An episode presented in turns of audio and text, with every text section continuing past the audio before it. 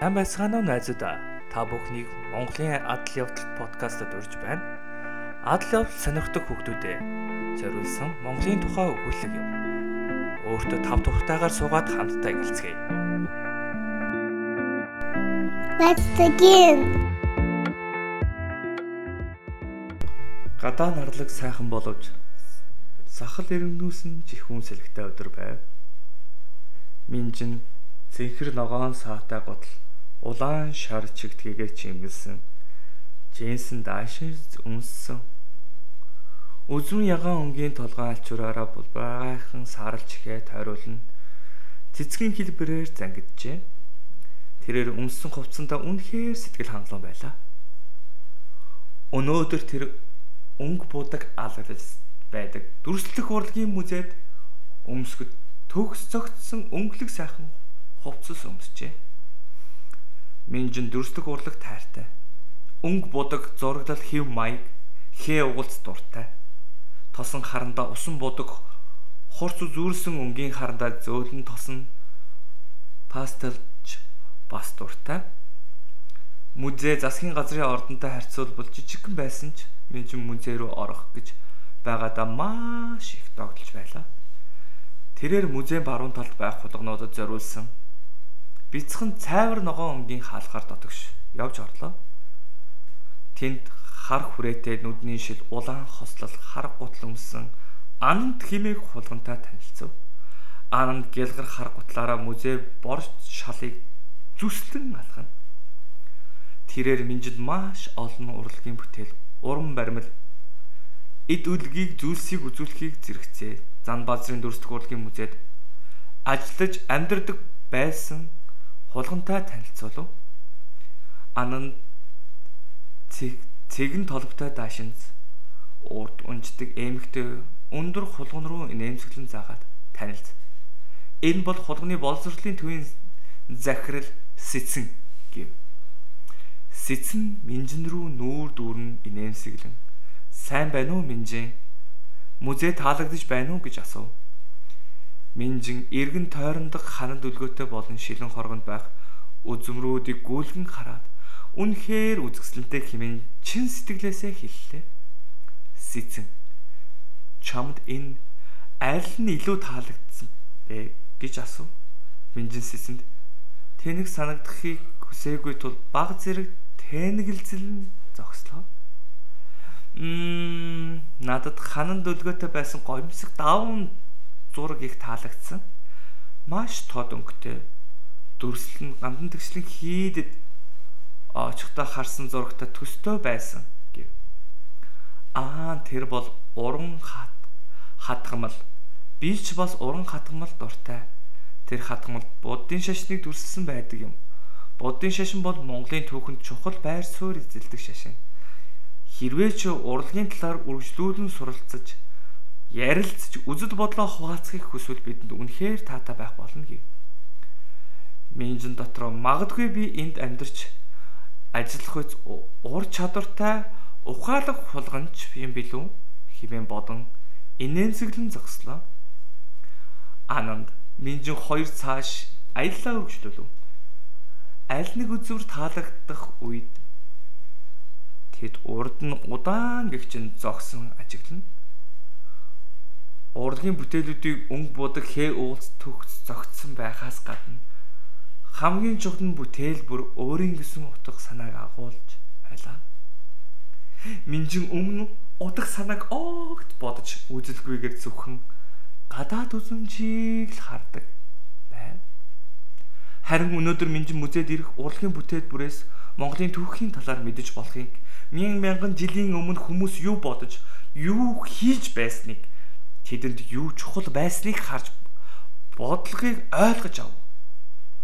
Урлагаар дамжуулан хүмүүс юунд дуртай байсан, ямархуу амьдралаар амьдарч байсныг мэдэж авчээ.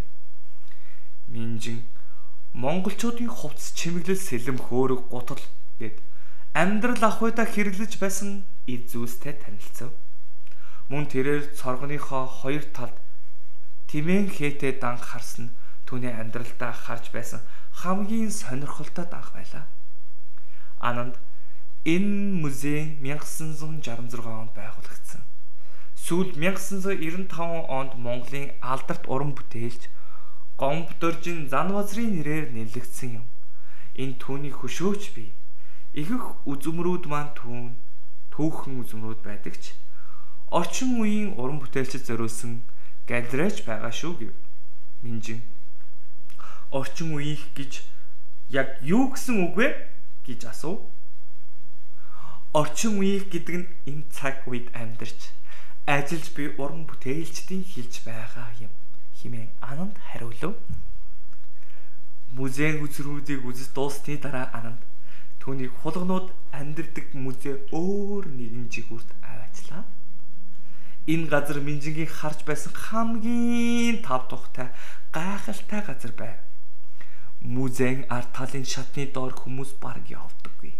Тул хулгнуудын жижигхэн төгс орон сууц барьсан энэ ажээ хулган бүр өөр өөрсдийн нүхэндээ амьдрах бөгөөд ханаа өөр өөрсдийнхөө чимгэлсэн байв. Коридорын ханч мөн бүхэлдээ өнгөлөг ханын зураг олон янзын дүрс үгсээр дүүрэн байлаа. Бяцхан зөөлөн буудан дээр хулгнуу суугаад жижигхэн хэрцсэн бяцлаг хідэнгээ урлагийн тухай ярьж урлагийн тухай ном уншиж байлаа.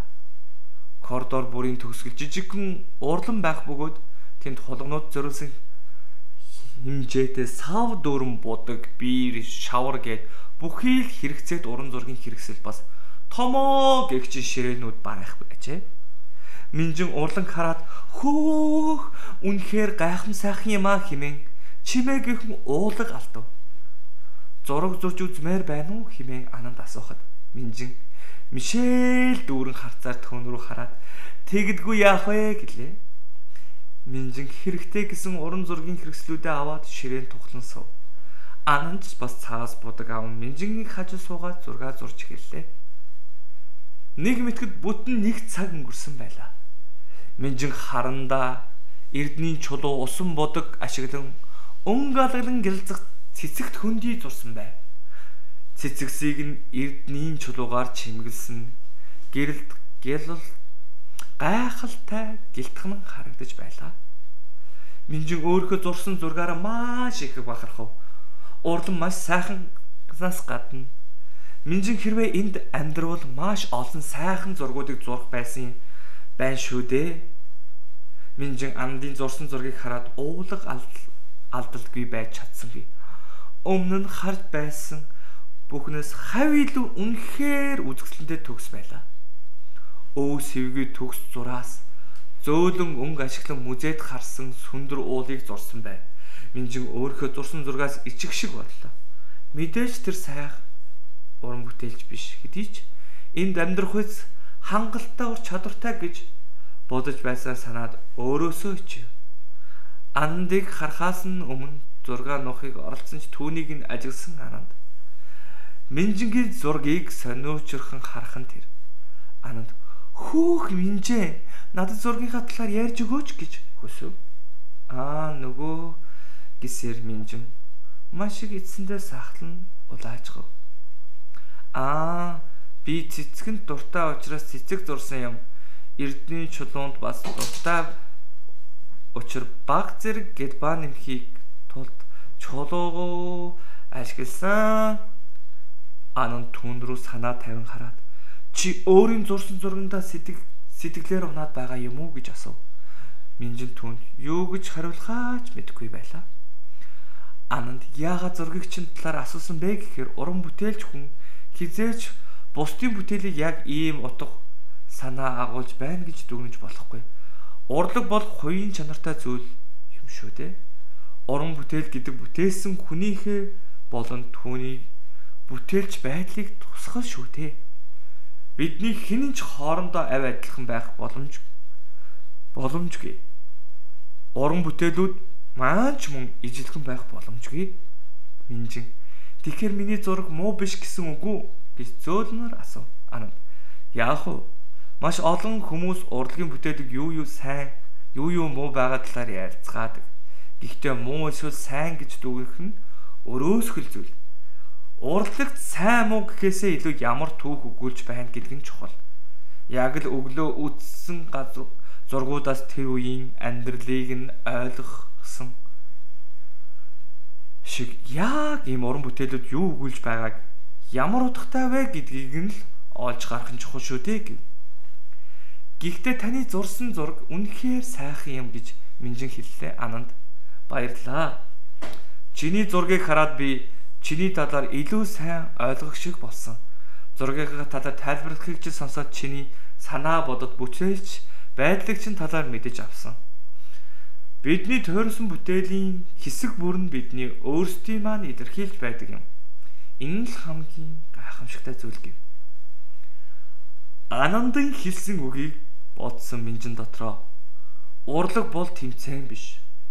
Урлаг бол өөрийн санаа бодол түүхийг илэрхийлэх хэрэгсэл юм шүү дээ. Би өөрийн үзэл бодлоо маш сайн илэрхийлж чадна гэж бодон инээмсэглэн зогслоо. Ананд чамтай танилцуулах өөр нэг хүн байна. Химэн ширээний цаана ном уншиж тэмдэглэл бичиж суух хулган руу заав. Тэр хулган Ананд Минжин хоёр руу овоолстой бичиг цаасны цаанаас үндийн инээмсэглэж намайг Амина гэдэг. Би бол эндхийн түүхч танаас асуух зүйл байна гэв. Минжин ердөө л 10 настай. Туршлага багтаа хулган шүү дээ. Энэ түүхч хулган түүнээс юу асуух гэж байгаа юм Минжингийн сонирхлыг их татаж байлаа. Хэдэн жилийн өмнө би яг л тань шиг амьдрах газраа хайхаар Монголоор тойрон аялаж явсан юм. Тэр үед үнэхээр сайхан байж билээ.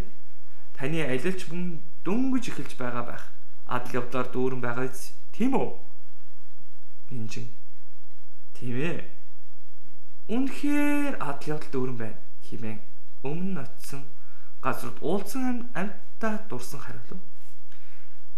Амина гайхалтай хэрэг. Надад учрыг нь олох ёстой нэг зүйл байгаа юм. Үүний тулд надад уурлах дуртай бас олон газраар аялж чадах хулганы туцалцаа хэрэгтэй байгаа юм аа. Магадгүй та энд үлдэж энд амьдрахыг шийдсэн бол би өөрийн хин нэгнийг олох болно. Гэхдээ юмыг яаж мэдгэд мэдэх вэ гэж асууж байгаа юм гэв. Минжин. Учрыг нь олох ёстой зүйл гинэ. Тэр чинь юу юм бэ гэж асуув. Амина. Миний гарт байгаа энэ зүйл музейн хуучны үзүүрүүд хадгалдаг хайцагнаас олсон зургийн тасархай юм. Хүмүүс харахад хитрхи жижигхэнч харин хулгунууд бид нар үүнийг хайрлан хамгаалж Монголын түүх хурлын талаар илүү ихийг олж мэдэх боломжтой. Бусад хулганаас энэ зургийн талаар мэдэх хэсэг аль нэг хэсэгт байгаа эсхийг асуу сургалахаар хулгана хэрэгтэй байна гэв. Минжин тасархайг илүү ойртуулан хараад хөөх гэж гайхшран уулаг аллаа. Зургийн тасархайг хараад хулгануудад томч гэлээ. Яагаад хүмүүс жижигхэн гэдгийг ойлгов. Яг л хулганы толгойтой ижилхэн хэмжээтэй бөгөөд зурагнаас урагдж тасарсан зургийн болон юм шиг л харагдаж байлаа. Сайн харуул хүний гар бас цэнхэр өнгөтөөл харагдах ажээ.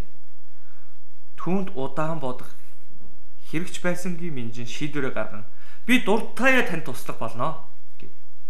Зан одрын музей үнэхээр гайхалтай байсан ч минжин монголоор аялаж олон газар үзэж илүү олон хулгантай уулзахыг дараа нь тэдний талаар зураг зурхийг хүсэж байв. Одоо тэр нууцыг нь тайлах ёстой даалгавар тайч боллоо. Амина гайхалтай хэрэг гээд төв зургийн тасархай хэсгийг хуйлан хамгаалтын хуванцар савнд хийв. Музейн дүрмийн дагуу би их хуйг өгч явуулах боломжгүй учраас танд хуулбар зургийг нь өгье. Тэр зургийг харуулan бусад хулганаас мэдэх эсхийг нь асуугаарай. Зургийн талаар ямар ч мэдээлэл байсан бидэнд маш их тус болох болно. Дараа уулзалтлаа тесэн ядан хүлээж бай. Гэт ширээнийхээ нүднээс хэвлэл зур гаргаж ирээд минжинд өглөө. Минжин болгоомжтой гихчин зургийг цүнхэнтэй хийгээд Ананд Амино хоёрт зан мазрын мөнөөг бүзээг танилцууланд зочломтгой зан тань талархаад хөд хөдөлгөөн ихтэй гудамж руу зүглэлээ заримдаа амьдрат хамгийн зөв байх гэж бодсон зүйл нь эцэст нь өөрчлөгддөг нь үнэхээр хачирхалтай. Минжин урлагт хайртай бас тэр өнөөдөр уран бүтээлч байх талаар маш олон зүйл сурч мэдлээ. Харин одоо түүнд урлагийн төлөө биелүүлэх ёстой үүрэг даалгар бий. Энэ түүнд хамгийн зөв сонголт юм шиг санагддаг байла. Гялалцсан гэлба өнгө будаг илүү их зүйл үзэх харахыг хүсдэг бяцхан хулгнуудад зориулсан адал явдал айсвэ.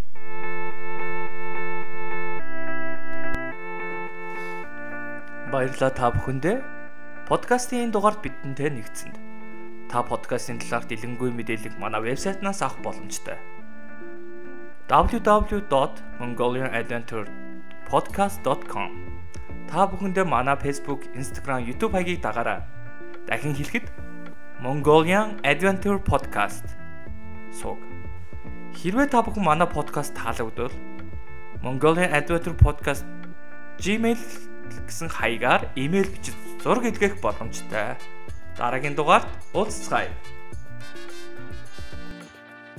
May your adventures be big and your dreams even bigger.